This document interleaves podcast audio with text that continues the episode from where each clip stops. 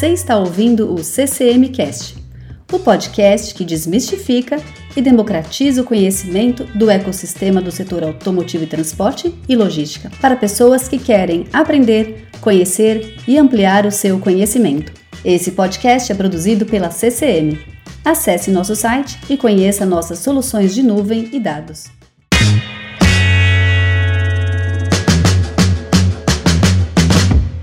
Olá, seja bem-vindo, bem-vinda ao CCM Cast, mais um episódio aqui do nosso canal. Hoje eu estou aqui com o Daniel Nobre, do Grupo Apsul. Daniel, muito obrigada pelo aceite, já é, é uma honra ter você aqui. A gente se conheceu na Transpol Sul, numa feira de transporte e logística do, do sul do, do Brasil. E agora a gente tem a oportunidade de conhecer um pouco mais aqui sobre o Daniel. Daniel, mais uma vez, muito obrigada. Ô, Thaís, bom dia. Muito obrigado pelo, pelo convite, né? Eu fico muito honrado pela, pela oportunidade de a gente bater esse papo, né? Falar um pouquinho sobre tecnologia, sobre os segmentos de transporte e logística também, que, que hoje faz parte da, da minha vida, né? Há muito tempo já, é, nessa carreira já de mais de 15 anos de tecnologia. Né? Só de, de, de Apsul já são quase 18 anos aí de, de estrada. Então, vou aproveitar que você já até começou, Daniel. Me conta quem é o Daniel de, de, de formação, de carreira ali? Você há bastante tempo já atua nesse, nesse segmento, né? E aí, depois, se quiser fazer uma linkagem também para nos apresentar sobre o Grupo Apsu, né? Sobre a sua jornada ali dentro. Perfeito. É, eu sou. Eu vou, as pessoas vão perceber ao longo da nossa conversa, né? Sou, sou gaúcho, né? Sou aqui, sou do interior do estado, Rio Grande do Sul, de uma cidade da, do centro do estado, chamado Caçapava do Sul, uma cidade super pequena. É, eu viajei, morei em várias cidades do estado, né, do Rio Grande do Sul, minha família acabava mudando, então fui mudando de sotaque ao longo do, dessa jornada, né, de, de, de, lugares por onde eu passei. É, morei na fronteira oeste, né, a gente vai, vai mudando conforme a região. É, fui passei pelo serviço militar obrigatório, foi uma grande experiência, assim, me preparou para, vamos dizer assim, para esse mundo hoje corporativo, eu faço muito esse link, assim, eu acho que, que consegue se aproveitar muito a disciplina, né, a questão de, de uma série de, de, de coisas que tu vai aprendendo que dá para aproveitar muito, né, não, acabei não seguindo a carreira, em algum momento até pensei nisso, mas aprendi muito, assim, uma preparação psicológica também muito grande, assim, né, a gente hoje é, acaba sofrendo, né, todo mundo tem pressão, mas conforme tu vai né, subindo na hierarquia das empresas, companhias, a pressão aumenta, você vai ficando cada vez mais isolado, né, você vai tomando decisões, então isso é super importante, essa preparação. É, então, eu já estou em Porto Alegre, eu me mudei para cá, acabei, pela questão de oportunidades, né, como todos os estados do Brasil, normalmente se concentram em grandes polos, né, Uh, e lá, a minha última cidade, quando eu, eu, comecei a minha formação em tecnologia, comecei pelo técnico de informática, né, em Santiago, numa universidade lá regional, é, e aí, por uma, visando uma, uma, uma questão de futuro, eu acabei me mudando para Porto Alegre, já faz quase 20 anos que eu estou aqui. É, e logo na sequência, né, me adaptando à, à região metropolitana, uma capital de estado, comecei minha carreira de tecnologia, trabalhando em empresas de, de link de internet, ainda a DSL lá começando, então fui, fui instalador de ADSL, aproveitei isso para conhecer muito a cidade, é, e logo nesse momento, assim, já aparece a, a APSU na minha vida, né? Eu entrei por um, por uma, um cargo de, de, de, operação, né? Muito linkado à tecnologia, né? Existia esse mundo de, de logística, de rastreamento veicular, né? Aquilo me chamou muito a atenção, né? Cargas, né? Caminhões, cargas, rastreador, pouco universo é esse. Entrei com foco lá de operações e ali eu sabia que era um pontapé inicial para eu me desenvolver dentro de tecnologia, né? Já Uh, dentro dessa jornada, falar um pouquinho disso de, de Apsu, mas dentro dessa jornada fui passando por várias funções de tecnologia, né, já são mais de 15 anos, minha, minha, minha carreira é alicerçada em, em, em, produtos digitais, em desenvolvimento de software, né, e recentemente também é, abrangendo a TI, né, a tecnologia como um todo, infraestrutura, toda uma, uma outra uma outra frente de tecnologia que tecnologia é muito amplo, né, quando a gente fala, são diversos, diversos pontos. Mas a, a eu sou, sou, analista né, desenvolvedor de sistemas por formação, uh, e nos últimos anos venho me especializando né, com, com MBA e, e cursos aí de fora, de, de, uma certificação internacional que eu fiz de negócios digitais, né, exponenciais também, muito alavancado pela pandemia, né, por essa necessidade, que vai linkar um pouco a nossa conversa aqui de, de transformação digital, de, dos impactos da tecnologia nisso, né. É, e a minha carreira está muito alicerçada em desenvolvimento de software, né, em sustentação disso, os desafios que, que englobam desenvolvimento de software. E falando de Apsu, né, a, a hoje é uma referência no mercado, a gente tem aí, é, a empresa acabou de completar 38 anos de vida, né, de, de existência, é, é, uma referência no segmento uh, para o transportador e para o embarcador de carga. A gente tem hoje uh, uma oferece um ecossistema de soluções. Então a gente né, pretende e, e, atende a cadeia como um todo, principalmente é, tudo aquilo que está vinculado a seguros, né? A gente tem uma começa a empresa com uma corretora de seguros, né? E ela vai se desenvolvendo em cima das oportunidades e necessidades desse transportador, esse embarcador de cargas. Né? Tudo aquilo que ele precisa e tudo aquilo que é uma necessidade, uma regra em cima desse seguro, ela acaba vai desenvolvendo e criando empresas e soluções né, que montam, que geram esse grupo hoje, né? É, se a gente pensar em seguro, tu vai pensar no seguro da carga, tu vai pensar no seguro da frota. A gente é especializado, né? Uma hoje uma das maiores corretoras de seguro de frota do país. Então, a gente é, presta esse apoio, assistência para esse transportador. Depois disso, a gente vai derivando do seguro de carga, ele precisa de uma gerenciadora de risco para evitar as perdas, né? A gerenciadora de risco ela está muito focada na perda, seja pelo roubo. O Brasil hoje tem números aí assustadores no roubo de carga. Acidente de trânsito também é uma coisa que envolve, então tu tem a perda da mercadoria, tu tem impacto na logística da não entrega do produto. Isso afeta os consumidores no final, né? Eleva o preço do frete, né? Isso acaba indo lá para lá na nossa na gôndola do supermercado. Então, é, a gente tem uma empresa com, que foi fundada lá em 95 já em gerenciamento de risco, né? Tem uma grande experiência, são profissionais aí é, focados com, em montar planos de gerenciamento de risco para atender às necessidades dos transportadores. Pesquisa e consulta de motoristas, também uma empresa aí com, na, da década de 90. A, a gerenciadora de risco ainda tem uma, uma solução de monitoramento, uma central 24 horas hoje, que são mais de 300 pessoas em trocas de turno, 24 por 7, né, nas operações de alta disponibilidade. É, a gente estava levantando alguns números, a gente processa hoje só dos rastreadores, são 30 milhões de posições por dia, 30 milhões de pacotes, né, 30 milhões de transações, isso são, são números, assim, quando a gente começa a olhar números do grupo, é, é são, nos exigem como tecnologia, né, uma alta disponibilidade. É, dentro dessa gerenciadora, dessa central ainda, a gente lançou uma vertical de inteligência logística, né, utilizando, né, essa, esses rastreadores AppSul entrega visibilidade logística para o transportador otimizar o uso da sua frota, né? Caminhão parado não dá dinheiro. Então a gente precisa ajudar esse transportador a fazer o caminhão rodar. E eu, né, com, com baixo, assim, ele compartilhando um recurso, um ativo é, que ele tem uma obrigatoriedade pela pólice de seguro, a gente usufruir dessas informações e levar uma inteligência para ele é uma forma de ter um retorno, né, de ele gerar um saving nesse projeto também de investimento em rastreadores. Então a gente criou uma vertical para isso. É uma existe uma dentro do grupo uma uma segmentação focada em inteligência profissionais que conhecem de logística, né, que são que vieram de embarcadores, de processos de de otimização de uso de frota para prestar esse serviço e junto com isso é, tem uma outra vertical nossa que é software como serviço. Né, a gente também oferece isso para os clientes, ele né, não, não quer o serviço de monitoramento, serviço de pessoas, a gente entra com só como software como serviço, né, ele, a gente faz todo o processo de implantação, manutenção, pós-venda, enfim, tem uma vertical para isso. Depois disso, a gente tem ainda o meio de pagamento, né, a APSU hoje é uma das empresas homologadas da NTT para meio de pagamento no setor, então a gente consegue fazer toda a parte é, de CIOT, pagamento de frete, é, pagamento das despesas para o motorista terceiro que a transportadora está contratando, né, vai, vai fazer lá vale pedágio, enfim, tudo aquilo que engloba ali né, as obrigações da transportadora quando trabalha com motoristas, é, os taques, né, os, os taques agregados, né, a gente também tem solução para isso, e no final de tudo isso, a gente sabe que incidentes, acidentes e, e, e problemas durante o transporte acontecem, a gente tem uma empresa Excel reguladora, que faz a regulação de sinistros, né? Então ela ajuda esse transportador a entrar com todo o pedido aí de, de indenização, acompanhar toda a jornada, né? Desde o sinistro a, né, vai a campo, faz o processo lá em campo de recuperação de mercadoria, ou vigia uma mercadoria, enfim, faz todo o transbordo, ajuda o cliente a fazer todos os processos,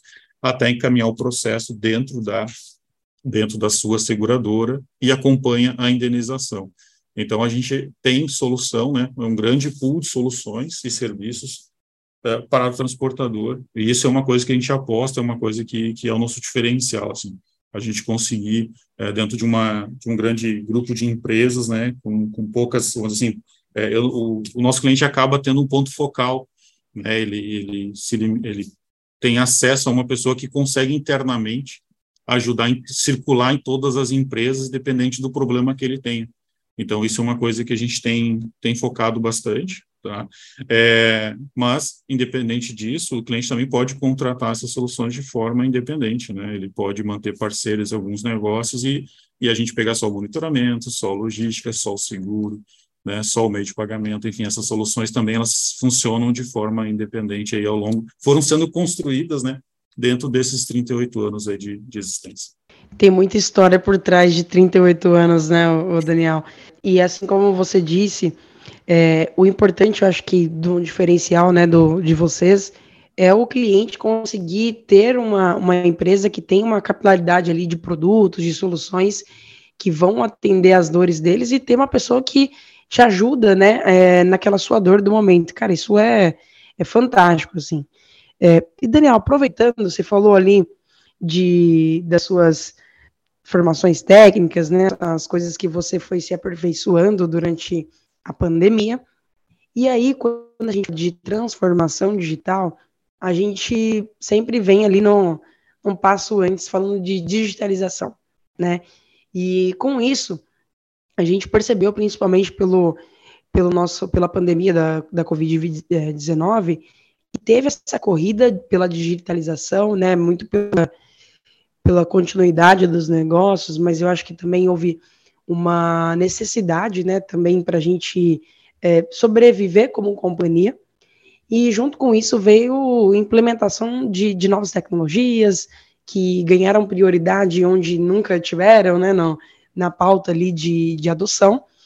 E a gente também notou que, cara, apesar de, de ter um alto investimento ali no início, para poder conseguir fazer, é, ganhar né, tempo ali, uma rampagem muito mais rápida, muitas empresas não conseguiram é, um retorno esperado com essa transformação digital, porque ela é muito mais abrangente que isso, né? Mas eu acredito que as pessoas depositaram ali uma, uma, uma ficha, né, sobre é, somente um aspecto, e, e assim, você já está fazendo parte de um processo de transformação digital, mas o, o investimento no início ele é muito alto, né, Daniel? E aí eu queria entender com você, assim, Cara, por que, que isso acontece, sabe? Quando é, as empresas vêm fazem esse aporte em tecnologias para acelerar esse processo de transformação digital, por que, que esse retorno não vem assim a curto prazo? Perfeito. É, a gente percebeu assim essa, né, agora a gente está conseguindo olhar para trás e ver assim os principais impactos, né, de desse processo da transformação digital. Ele a pandemia, né, acelerou isso né, a própria PSU, né, tu imagina uma empresa tem 1.200 colaboradores, a gente, né, do, a gente começou a fazer reuniões ali, cara, vai fechar tudo, vai fechar, a gente precisa, a gente é serviço, logística não vai parar, não parou, né, né a gente precisava ter o alimento chegando ao meu supermercado, toda a cadeia funcionando, e a gente, uma central de monitoramento, principalmente, a, a gente tem a matriz aqui, são em torno de 500 funcionários só na matriz né, uma empresa que estava organizada, como todo mundo, trabalhando presencial, né, o home office aí foi, foi uma coisa que aconteceu, a gente teve que aprender com isso, então, tu levar, tu teve diversos desafios, né, o principal é levar todas essas operações para trabalhar no home office no, no momento. O que eu quero linkar com isso? A transformação digital, é, na minha visão, é uma jornada, né, ela não pode ser né, um projeto, né? Então, a gente aqui colheu os frutos de coisas que a gente plantou alguns anos atrás, algumas definições, algumas organizações, e a gente foi com objetivo claro, buscando isso, né? Isso sendo incremental, assim. Então, o que que a gente, o que que eu percebi, assim, foi uma corrida desorganizada, né, todo mundo começou a desengavetar projetos lá que há dois, três anos passou pelo conselho, não foi aprovado, né, essa digitalização que nunca acontecia, eu nunca tenho tempo, eu não consigo priorizar isso, então foi se desengavetando tudo isso, né, caiu tudo isso no diretor corporativo lá no CFO, cara, tem que aprovar tudo isso, preciso comprar tecnologia, as empresas que os fornecedores e parceiros começaram a ter é, gap, né, os prazos de entrega de alguns insumos, algumas coisas foram aumentando, né, as, as empresas começaram a ter dificuldade em relação a isso, então é, a gente viu também uma questão muito grande, a questão de mão de obra, de tecnologia, né, nesse período, agora a gente está tentando entender qual vai ser realmente o mundo de mão de obra de tecnologia, a gente está vendo aí muitos layoffs, né, então naquele momento o mercado começou a inflacionar a mão de obra, tu precisava, para fazer transformação digital, tu vai ter necessidade de profissionais experientes, né, lideranças experientes para montar grandes arquiteturas, para montar, né, fazer ali o alicerce da coisa. Então, esse alicerce precisa de um profissional experiente e tu não conseguia no mercado, né? Então, uh, ou seja, pelo, pelo valor inviável, né, do, do, do, da concorrência que estava acontecendo no momento, ou por tu não ter acesso. As pessoas estavam em projetos que elas acreditavam e não queriam trocar de lugar. Então, isso, para mim, foi, foi um problema também mundial, mas eu me concentro muito, assim, na questão uh, da organização, do planejamento e das expectativas. Entender que isso é uma jornada, que isso não é um projeto uh, que vai ser retorno rápido. Se tu quer retorno rápido, tu precisa montar, ter uma clareza do qual é o objetivo, qual o problema tu quer resolver. E entender, ó, eu vou resolver, né, sentar com todo mundo, assim, cara, a gente tem esse e esse problema, esse problema é muito grande, esse problema demora alguns anos. A tecnologia que a gente tem aqui é um legado, está defasado. A, gente, a área de tecnologia precisa trazer esse, esse, esse viés de, de mencionar o que, que tu tem no momento e tu montar um plano assim, ó, então a gente vai resolver aqui, é, vamos fazer o 80-20, vamos pegar o que, que mais dá dor, o que mais dá retorno pra, de impacto de negócio. A gente monta um time, e foca nesse objetivo. E vai dando esse status report, principalmente para os acionistas, né, ou dependendo do modelo da empresa, para o CEO, para quem está envolvido, porque existe uma ansiedade, né, existe uma, o mundo está ansioso, né, então a gente vai falar aí, mundo VUCA, aí mudou para BANI, vai, vai mudando, mas a concentração das pessoas tem cada vez menos tempo, né, elas, elas têm alta expectativa e querem muito rápido, né, pede de manhã, de tarde tem que estar tá pronto. Então, isso tem um, tem um alinhamento, uma expectativa que você fez. Então, eu vejo muito isso, assim, não é só uma questão de investimento, né, Thais? Não é uma questão só de que a gente viu grandes empresas colocando grandes investimentos, mas se isso não for estruturado, né, como tu mesmo menciona, não dá resultado. Né? E aí, às vezes, o pessoal uh, entra numa linha de fazer grandes projetos e aí não tem essa visão clara do primeiro, da primeira entrega, né? Ainda fala que fala-se muito, ah, eu trabalho com métodos ágeis e quando tu vai ver, tá lá fazendo projetos de uma única entrega, né, que vai largar um investimento na mão da área de tecnologia e vai esperar um ano para ter uma entrega de um, um entregável, um MVP, qualquer coisa para entregar valor. Então, isso uh, gera uma, uma mudança de rumos dentro da mudança de rumo dentro das empresas que acabam os projetos, né, uh, morrendo com facilidade né, e mudanças de rumos, porque a área de tecnologia, projetos lá e transformação digital não está alinhada né, com a velocidade expectativa dos acionistas ou da, da do, do, conselho que administra a empresa. Então, isso é um, foi de tudo que eu, que eu vi, né, de projetos, a gente vai acompanhando o mercado, então a gente conseguir é, fazer esse bom alinhamento, aí a transformação acontece. A transformação digital, ela é, é é uma jornada e em algum momento ela se torna melhoria contínua. Precisa ter alguns objetivos de que aquilo sempre aconteça. Tu não pode abandonar isso, porque é muito fácil, né? Eh, as empresas uh, mudarem e daqui a pouco tá lá de novo, fazendo trabalho manual, fazendo trabalho repetitivo, né? Nascem produtos, né? Com uma hoje uma facilidade muito grande, né? Novos produtos, novos serviços. Então a, a, transformação digital também, ela no começo ela é uma transformação e depois ela tem que virar uma cultura. Digital tem que ser uma cultura das empresas. Então isso tu também tem que ir fazendo junto com, com a área de recursos humanos, está fomentando isso, né? É, e por fim, assim, do, do, do que eu acompanhei, do que eu vi, do que eu passei também, é a questão da dessa visão de entrega, né? As empresas têm, as empresas, os times têm dificuldade de execução Às vezes a gente uh, entra para dentro de um problema, se apaixona pela solução e fica em cima daquilo e não e não uh, tem uma visão clara e não executa, né? Uh, tem que ter, eu sempre falo aqui para o time, compartilho, a gente tem que ter vergonha da primeira entrega. Se a gente não teve vergonha da primeira entrega, ela foi tarde demais, demorou para ser entregue.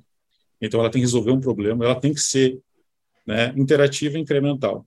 Mas isso não pode ficar só na teoria, isso tem que acontecer. A gente tem que ir fazendo interação com, interação com as áreas, interação com, com a necessidade, interação com a dor, validando aquilo, incrementando a solução. A gente teve um projeto aqui, é, que foi a, a, transformação de um negócio, que a gente fez ele durante a, a, a pandemia, tá? A gente foi exatamente esse modelo interativo incremental, rapidamente, assim, só para é, uma ideia de números, né? Ele ele fechou o primeiro ano com é, 20 vezes maior a produção dele do que a meta inicial. Então, assim, porque a gente conseguiu montar esse modelo junto com a área também para fazer a transformação disso, assim, cara, a gente vai fazendo por partes vai entregando valor e tu vai usando. Eu sempre falo na transformação digital também algumas coisas assim que a gente precisa ter com o time. Isso que eu estou fazendo é melhor do que eu tenho hoje? É, então faz, entrega, usa, vai, vai absorvendo isso, vai te dando resultado. Não, não espera, não posso. Transformação digital não é se trancar numa sala e voltar depois de alguns meses com uma solução pronta, porque a chance do erro é, é, muito grande, né? Ou tu vai chamar, tu vai ser chamado lá, mudanças de rumo, fecha esse projeto e abre um novo porque tu não entregou o que tinha que entregar, vamos mudar porque o negócio não tem mais tempo, perdemos o time, então uh, uma grande de vários pontos assim, né? Não é uma coisa só, são vários pequenos pontos que no final é, impactam na questão das entregas, né, visando a transformação digital. A crise, assim, ela no, modo geral, ela ensina muito, né, para a gente elevar a maturidade de priorização também, né, Daniel? Então, assim, tem, tem várias coisas, projetos que funcionam muito um, método waterfall, assim, mas não tem como nesse mundo, igual você falou, no mundo VUCA que a gente é, vive hoje, eu até ouso dizer que o Brasil nunca não esteve no mundo VUCA, né? O empresário brasileiro. É, a gente precisa ter, assim, é, fazer, fazer rápido para errar rápido, para a gente consertar, é, entregando esses MVPs, né, para a gente é, conseguir agregar valor, mas também que, que a gente não fique esperando anos para poder trazer melhorias, né, ali para a solução. E aí, Daniel, é, eu entendi, né, que pela sua conversa, você é um dos responsáveis ali pra, por definir a estratégia de TI da empresa, que vai sempre aliar o objetivo do negócio, certo? Então, é, identifica-se oportunidade de inovação, né, de, de, de melhorias e de, é, de cursos também. E eu queria entender assim, cara, você à frente é, dessa definição de estratégia de TI dentro de uma companhia, quais são os principais pilares que você faz a gestão aí?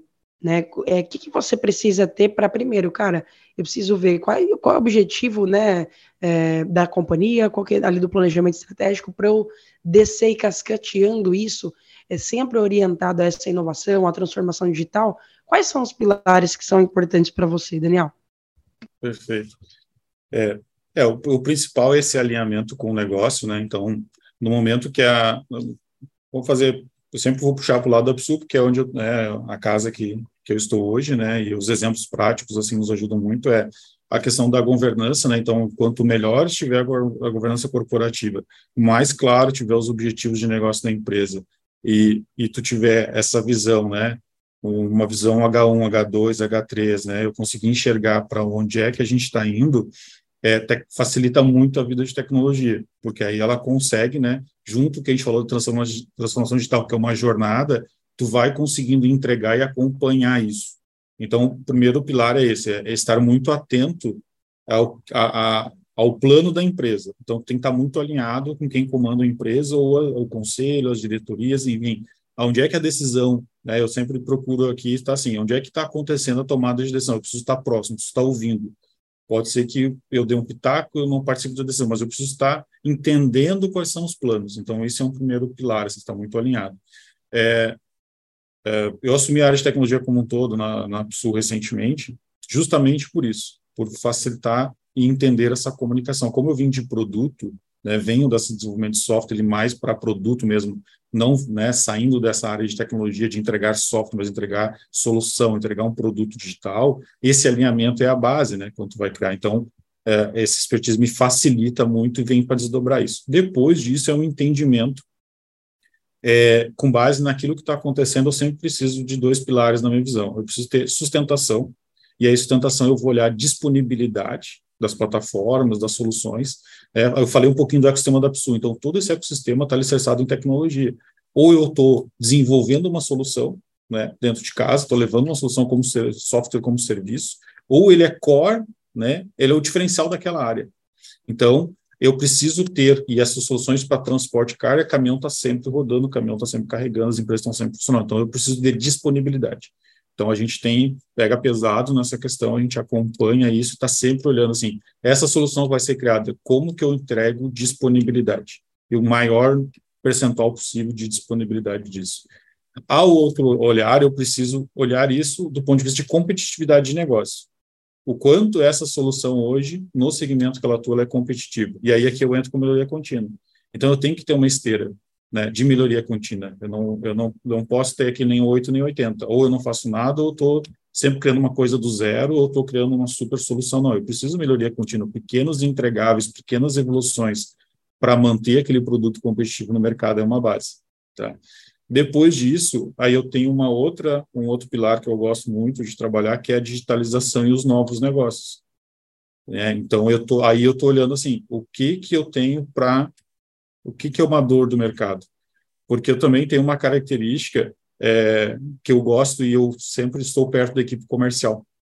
Então, eu participo de muitas reuniões com clientes, tanto na venda, na pré-venda, eu faço apresentações de pré-venda de software para os clientes, participo de visitas aqui organizadas quando os clientes vêm conhecer a nossa empresa, eu sou uma das pessoas que apresenta a empresa, passo por todos os andares, então eu acabo conversando muito com o cliente, entendendo as dores, entendendo aquilo. Então, isso tudo alimenta meu backlog de novos negócios ou de melhoria contínua.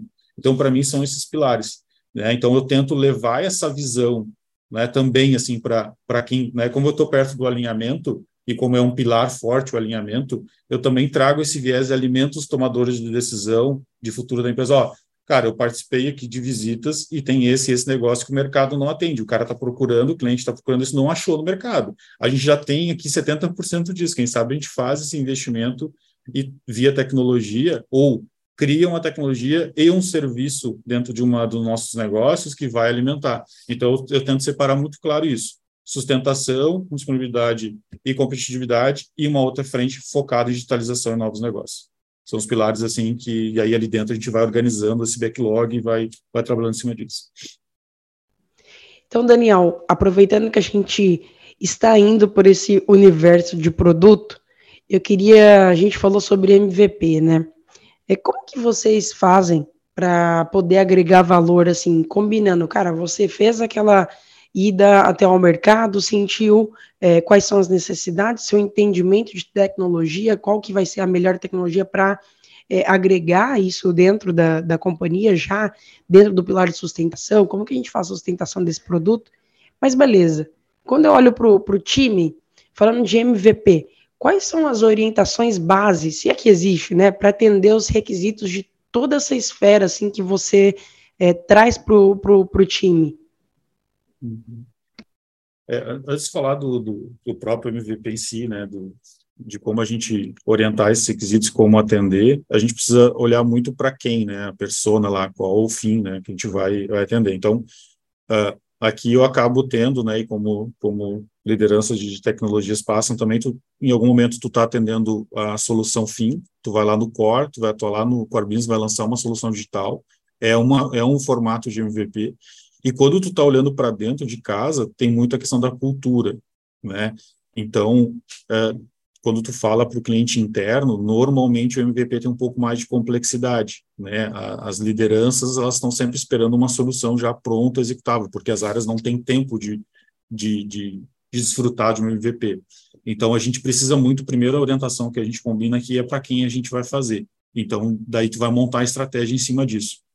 E o cliente não, como o cliente não, né? Ele está lançando uma funcionalidade, lançando um MVP, ele não sabe se aquilo é o produto final se aquilo vai ser incrementado. Então, tu pode trabalhar em cima disso. Mas, basicamente, assim, a gente trabalha uh, com o conceito de antes de software. Tem que ficar claro para os times que eu não posso pensar em software, não posso pensar em tecnologia ainda.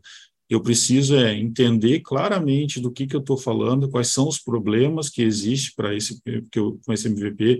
Esse MVP quer resolver o quê? Então, eu tenho que trazer esses dados, tenho que trazer esse número, eu tenho que dar uma olhada no mercado se isso já não existe, né? Eu tenho que ver se, se, se, se é uma questão de concorrência, se a minha concorrência já tem aquilo, né? A quem são as pessoas, as pessoas quem está envolvido nisso, essa jornada e a principal dor. E aí olhar essa principal dor, né? O que, que mais dói né, nesse usuário, nesse cliente, nessa, nessa problemática, e foca nisso, desenvolve esse MVP em cima disso. E aí o MVP, como é que tu pode uh, demonstrar? Né? Tem vários formatos, mas a gente tem usado muito a prototipação né, para isso, pode prototipar até em baixa fidelidade, né, fazer um rabisco frame, que a gente chama lá, vai rabiscar algumas telas, pode ser até em folha, papel de pão, e volta e conversa. Porque, às vezes, a conversa aí que a gente lembra lá da, da, da cadeira de análise de requisitos lá atrás, né, fazia aquele desenho lá do balanço, lá sempre tem a figura aquela, né?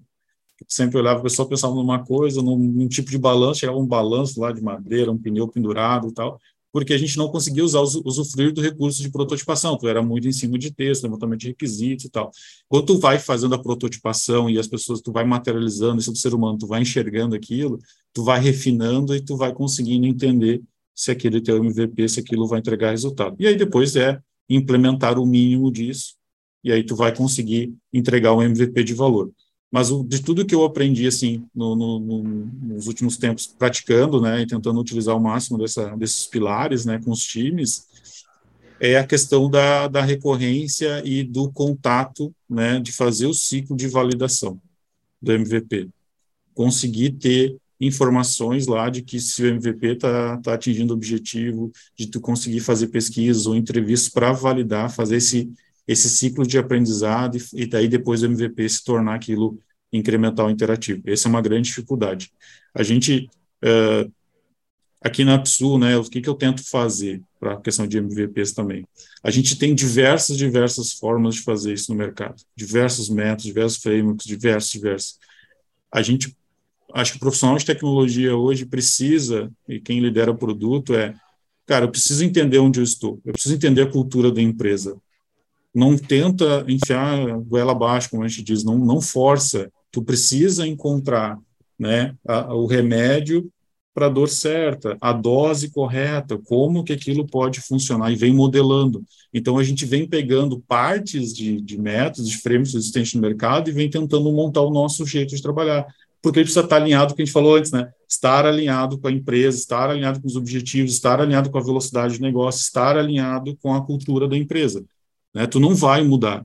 Né? A pessoa tem 1.200 funcionários, a TI tem menos de 10% disso, ela não vai mudar a cultura da empresa sozinha. Então, ela precisa estar nisso, claro que ela precisa incentivar, ela precisa trazer o digital para frente. O MVP facilita isso, mas isso tem que estar muito alinhado o como eu vou fazer com a cultura e os objetivos da empresa.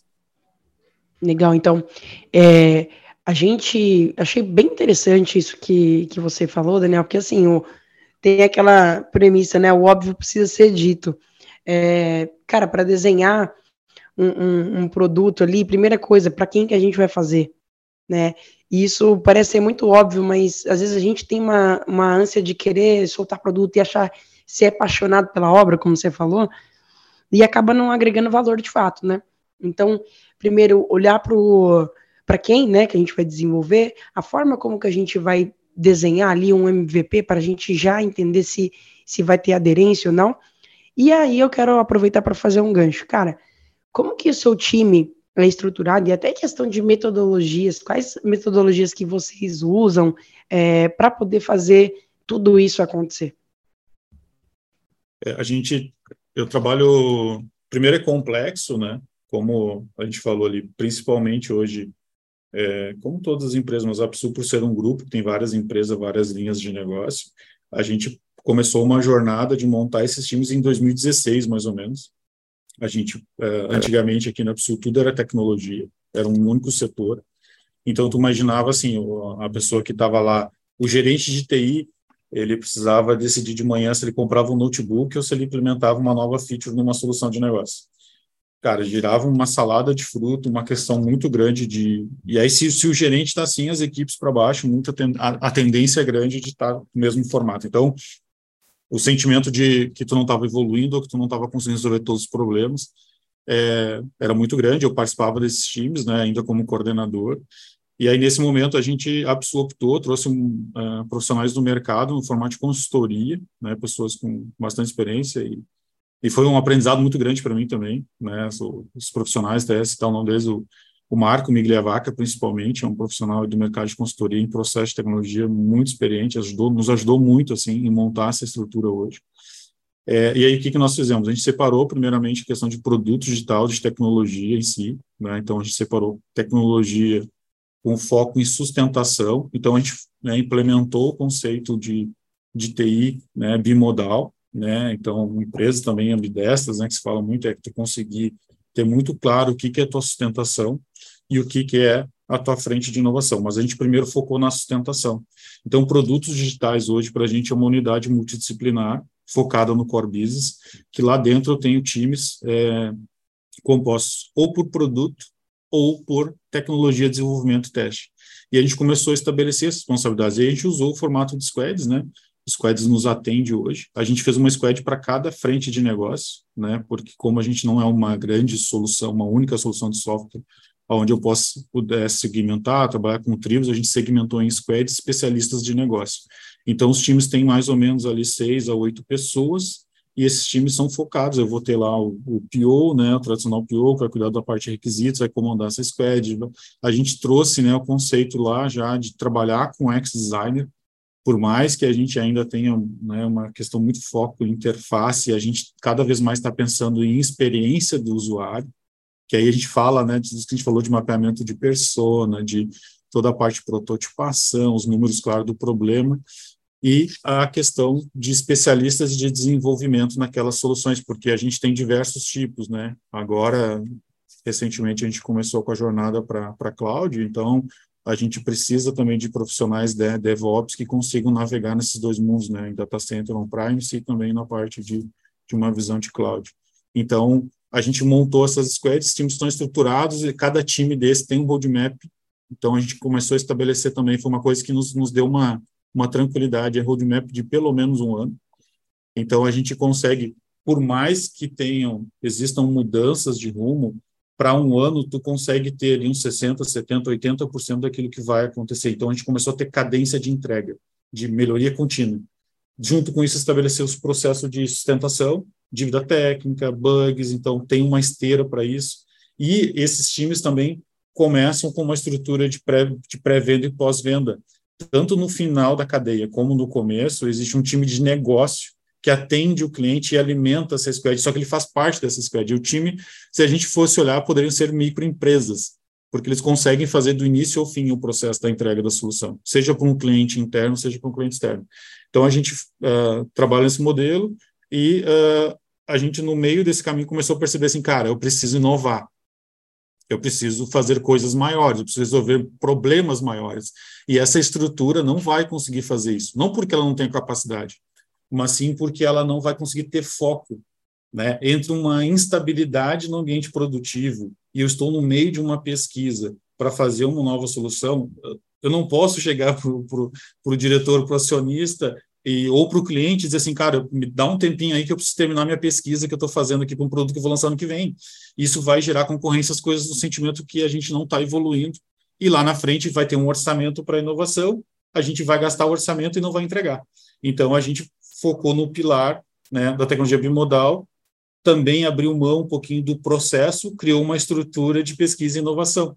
Então, hoje, dentro da estrutura, eu sou braço nessa, nessa estrutura de pesquisa e inovação. Eu entro para dentro do time, vou fazer pesquisa, vou fazer junto com, com um time, um time menor, um time uh, né, a gente tem diversos nomes, métodos e tal, né? A pandemia surgiu muitos termos e tal, mas é o, conceito da spin-off, né? Eu pego um time, separo, né? A gente não, não, não criou uma empresa para isso, não fez, mas separou uma unidade como se fosse um pequeno time, com liberdade total, com o orçamento para pesquisar soluções. Então, ficou claro. E aí a gente aprendeu também uma coisa bacana, que é uma esteira disso.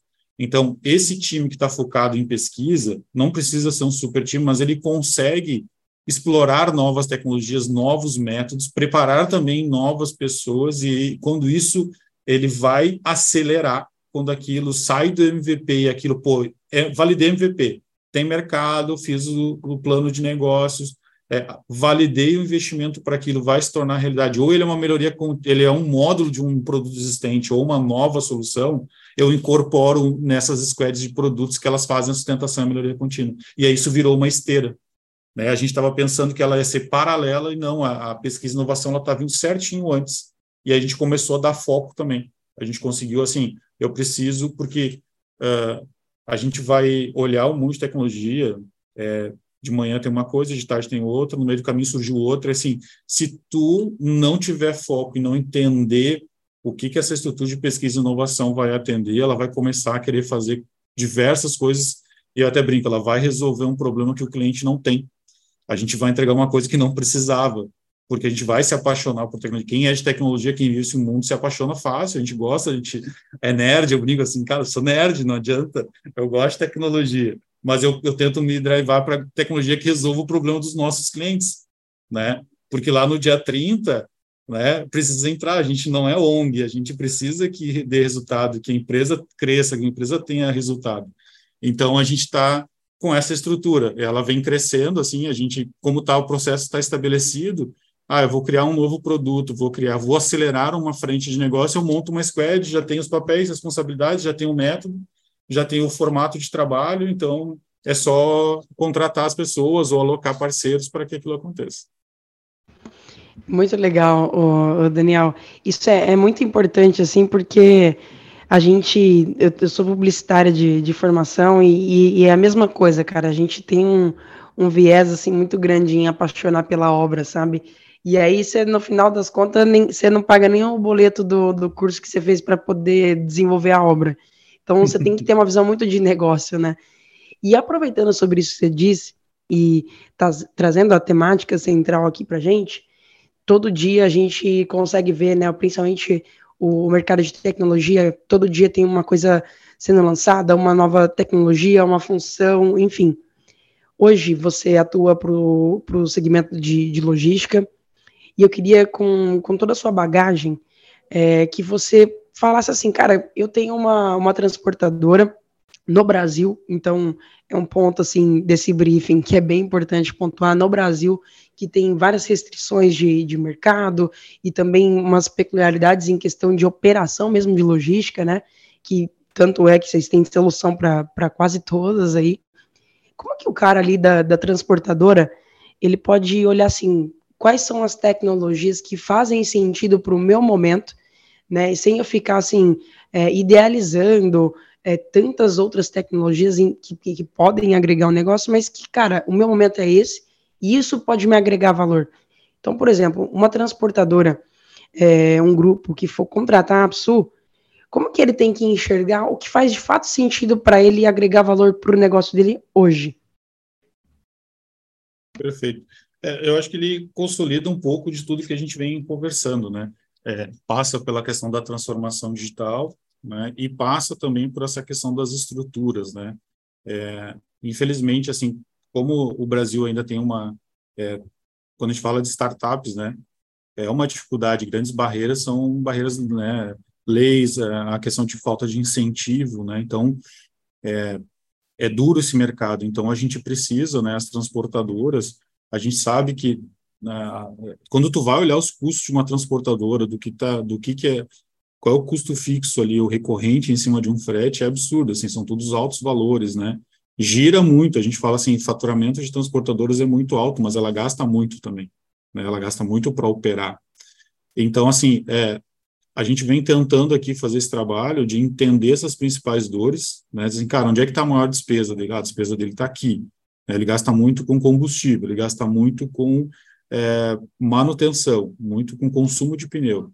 Então vamos lá, vamos tentar entender essa dor, vamos tentar entender esse mercado, vamos tentar trazer uma solução para isso. Eu vendendo essa solução. Mas se eu sou transportador, às vezes tu não precisa ter lá um time inteiro, tu pode ter uma pessoa. Eu acho que é foco em relação a isso. A gente conversa aqui com transportadoras, né? Aí tu vai pegar dependendo do ramo dele, da, do segmento. Ah, eu sou uma transportadora focada em last mile. Cara, a gente viu vários cases aqui de empresas que conseguiram, via tecnologia, via estrutura de processos e produtos, fazer esse trabalho de pesquisa, né, fazer esse objetivo claro. Então, montar, botar uma pessoa, pelo menos, trazer, e eu gosto muito desse perfil né, de, de, de pessoas ligadas a, a, UX, a UX designer, porque ele consegue fazer a cadeia como um todo, ele tem um, background, uma expertise, é, ele é um cara super híbrido, né? Ele é um cara que fala de tecnologia, fala de gente, fala de pessoas, e para te falar para te poder começar o teu estudo de uma tecnologia, tu precisa falar de pessoas, precisa falar de processo, tem que te comunicar, tu tem que conseguir tirar da pessoa as dores, tu tem que conseguir ir lá para campo, ver isso. Então, eu gosto muito desse, desse profissional, dessa disciplina, assim, eu acho que ele é super relevante nas estruturas. Então, cara, aloca uma pessoa para isso, dá os objetivos, né, tenta olhar, né, monta essa estrutura, deixa ele prototipar soluções, deixa ele ir para mercado, vai ver soluções, estabelece um roadmap para isso e vai entregar e começa a fazer as pequenas entregas e começa a ter uma esteira. A gente viu empresas que começou com um profissional desse, hoje uma transportadora tem 10, 15 lá, tem time desenvolvendo isso. Porque o mercado também tem muita solução para transportadora. Só que se ele vai colocando uma em cima da outra, aquilo começa, quando ele vê a despesa de tecnologia dele, lá está impactando demais no frete também. Então, ter essa visão clara e trazendo esse time dedicado, tá? Não adianta, não, a transportadora tem as mesmas coisas que a gente, a gente conversa muito com a área de tecnologia de, de, transportadora, porque a gente acaba fazendo as integrações sistêmicas, né? Emissão de CIOT, vai fazer a verbação, vai fazer o rastreamento dos veículos. É, tu vê que a TI lá está muito alicerçada em cima de processos fiscais, ela vai estar tá muito focada nos, nos, sistemas de TMS, né, vai estar tá muito focado lá no FRESH, tem que declarar manifesto, tem que fazer uma série de documentações fiscais, e isso consome muito tempo e não sobra tempo para pesquisar novas soluções. Então, empresas que conseguem fazer esse braço, eu vou dar um exemplo assim, é, fazendo, abrindo um parênteses aqui, né? Eu vi do Manuel Landeiro, né? O, podcast, eu, eu ouvi, e a, a, a Patrus é um cliente nosso. Então, a, a gente consegue ver, né, como grandes transportadores, não só a Patrus, tem outras que fazem isso, quando ela separa esse núcleo, ela faz essa separação, e estrutura uma área de projetos junto em processo para acompanhar as inovações acontecem, né? A gente viu o exemplo do sorter, né, que ele trouxe. Então não foi isso no dia a dia, né? Não foi lá com o time de tecnologia, eu conheço o gerente de de TI, não foi lá no dia a dia fazendo a manutenção do TMS, lá implementando e corrigindo o bug que se chegou nisso, é, é a segregação. Essas pessoas do dia a dia alimentam esse conhecimento elas precisam estar inseridas e passando essa bagagem do que funciona e do que não funciona, mas não pode deixar na mão delas, que elas puxem isso. Precisa de dedicação para que a coisa aconteça, que a inovação aconteça ou que a transformação aconteça. A minha visão é assim: vou dar um conselho que dificuldades a gente vai ter em tudo que a gente vai fazer vai ter dificuldade vai ter um vai ter um entrave a gente tem que achar um jeito de que a coisa flua. E aí a gente como grande corporação né é, tu escuta assim ah mas por que que a startup conseguiu fazer tão rápido isso? Já tem uma solução. Qual é a diferença? Foco. Eles estão focados naquilo estão nichado ele não está no meio de um administrando um ambiente global, entregando disponibilidade, entregando melhoria contínua. Ele não está recebendo reclamação do cliente, ele está surfando um foco. Não é, de, não, é não, né, não quero nem falar, dizer que o processo da corporação está errado ou que o da startup está super certo, ou ao contrário, é uma questão de foco, de disciplina, né? E aí tu imagina o seguinte, tu pega uma ou duas pessoas que o dia inteiro delas é ver um problema, trazer números do problema, procurar solução no mercado. Cara, isso, a chance de isso dar certo é muito grande. Né? Ele vai te trazer ali, se um mês desse trabalho, vai te trazer três, quatro soluções para problemas. E aí, para o papel do investidor, do tomador de decisão, é só esse eu quero, esse tem resultado, tu calcula a save quanto vai dar de retorno e começa a executar. E aí tu vai subindo essa escadinha, esse time. Aí, ah, eu quero dar mais velocidade. Tá, então bota mais uma pessoa nessa estrutura. Mas dedicação, foco, assim, senão não, não acontece. Muito legal. E vem bem ao encontro do, da spin-off que vocês têm aí, né, Daniel? Assim, é, a gente precisa fazer sustentação como é, empresa já ali no mercado, mas também você não pode ficar parado no tempo só sustentando o que há hoje, né? Então, legal essa linkagem. E aproveitando para ir para a última pergunta, é, eu até coloquei aqui dicas, dicas de ouro, né, do, do Daniel Nobre. Daniel, é, as pessoas que estão nos ouvindo agora eu gostaria que você, como, como uma pessoa estrategista de, de TI, olhando para o objetivo do negócio e fazendo a roda girar e funcionar, se, se uma pessoa, um dono de transportadora ou alguém de TI pudesse te perguntar assim, Daniel, eu quero iniciar um processo de transformação digital que gere valor para o negócio.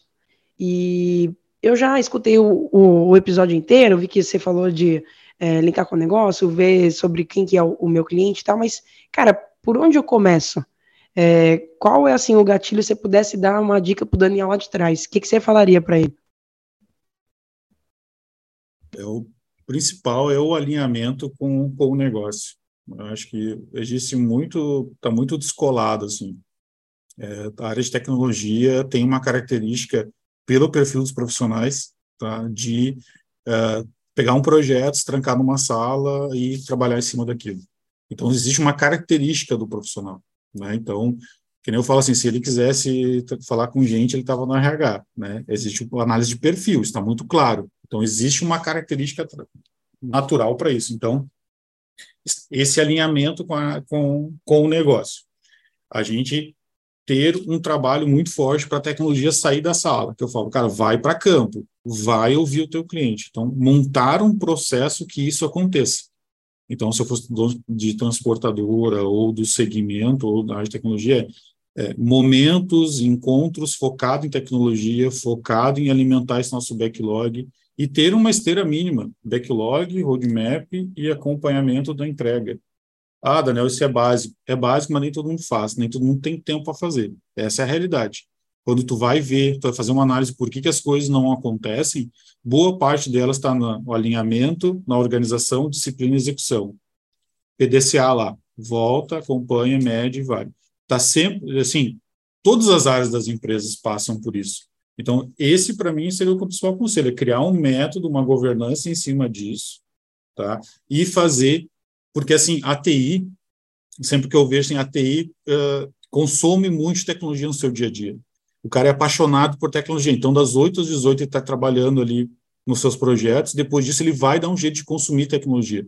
Então, tu quer saber de o que, que mais moderno está acontecendo, o que está vindo, tu fala com o cara de TI, não tem nada a ver com o segmento dele, mas ele sabe o que acontece, ele já ouviu falar, ele está por dentro de alguma coisa. Então, quando tu insere esse profissional em discussões de visão de futuro ou em discussões de problemáticas, ele ali, daqui a pouco, com duas, três, quatro perguntas, ou ele vai se entendendo do contexto, ele vai te dar uma grande ideia de como tecnologia pode uh, fazer aquilo uh, melhorar ou inovar em relação àquilo. Então, essa comunicação, acho que o principal ponto, assim, é a gente conseguir esse elo. Quando tu olha para as empresas que conseguem fazer isso, né, conseguem ter esse processo claro de alinhamento com a área de tecnologia e ter a comunicação fluindo, né, esse elo, a gente vê as coisas acontecendo, tá? É, eu gosto muito de falar assim, tem, tem a teoria e tem o que realmente acontece, né? Acontece muito assim, a área de tecnologia, a gente brinca, é padaria, né? Se o processo não está fluindo, se a comunicação não está fluindo, assim, ah, eu venho aqui como negócio, eu tomo uma decisão, decido quanto eu vou investir naquilo, chamo a TI, ó, tá aqui o orçamento, tá aqui o prazo, tem que me entregar e tu tem que fazer isso. Cara, não vai funcionar. Não vai funcionar. Isso não vai fluir, tu tem que chamar um pouco antes a área de tecnologia. Ela é e-mail, ela vai facilitar, ela vai ser o entregável, mas daqui a pouco 80%, 80 do sucesso daquele projeto, daquela daquilo que tu está tentando resolver, passa por tecnologia. Aí tu tem um desalinhamento. Né? Então, essa comunicação, cada vez a tecnologia estar mais próximo do começo da tomada de decisão, evita gap, evita investimento, é, às vezes tu é, desorientado ou tu, tu não sabe a que pé está aquilo também né, eu me colocando como negócio, às vezes tu acha que aquela tecnologia lá tá, tá super atualizada, tá super em dia, e não, é uma tecnologia desatualizada, o framework já não tem mais suporte, tu tem que, que fazer uma modernização, tu tá, tu tá esperando um negócio que tem alta disponibilidade, tu tem que levar isso para um, um outro ambiente que tenha isso já embarcado, então, assim, eu volto e fico sempre em cima de comunicação e alinhamento, comunicação e alinhamento. Talvez o pessoal de tecnologia ficar decepcionado comigo, que eu não estou falando muito de questões mais técnicas, métodos, mas assim, passa por isso, eu acho que, que, que o sucesso do, do, dos times é, estão focados no, no, alinhamento e na, na comunicação. Excelente, Daniel. Bom, muito obrigada pelo papo. Eu, eu saio daqui, assim, pensando bem diferente também sobre essa acomodação de, de tecnologias dentro de uma estrutura E, cara, obrigado pelo seu tempo, por compartilhar seu conhecimento com a gente. E fique tranquilo que vão ter outras próximas aí, tá? Para a gente conversar, trazer mais o time da, da PSU também, que a gente teve a oportunidade de conhecer na Transposul. Obrigado, agradeço muito o seu, o seu tempo aqui com a gente e até a próxima. Ah, perfeito, Thais. Muito obrigado pelo, pelo convite, né, mais uma vez. É, foi muito legal bater esse papo, conversar um pouquinho, trazer um pouco, né, da, da minha visão, assim, em relação aos processos que envolvem tecnologia, envolvem o desenvolvimento, a transformação digital e também, assim, a questão, né, de ser um momento importante para minha carreira, né, participar de um, de um, de um bate-papo desse, um podcast que tem né, uma audiência super relevante como vocês, é, é muito legal, é é muito satisfatório assim poder poder falar e contar um pouquinho do, do que, que, que eu vivi e o que, que eu estou vivendo aqui. Então, mais uma vez, muito obrigado mesmo e, e sucesso para vocês.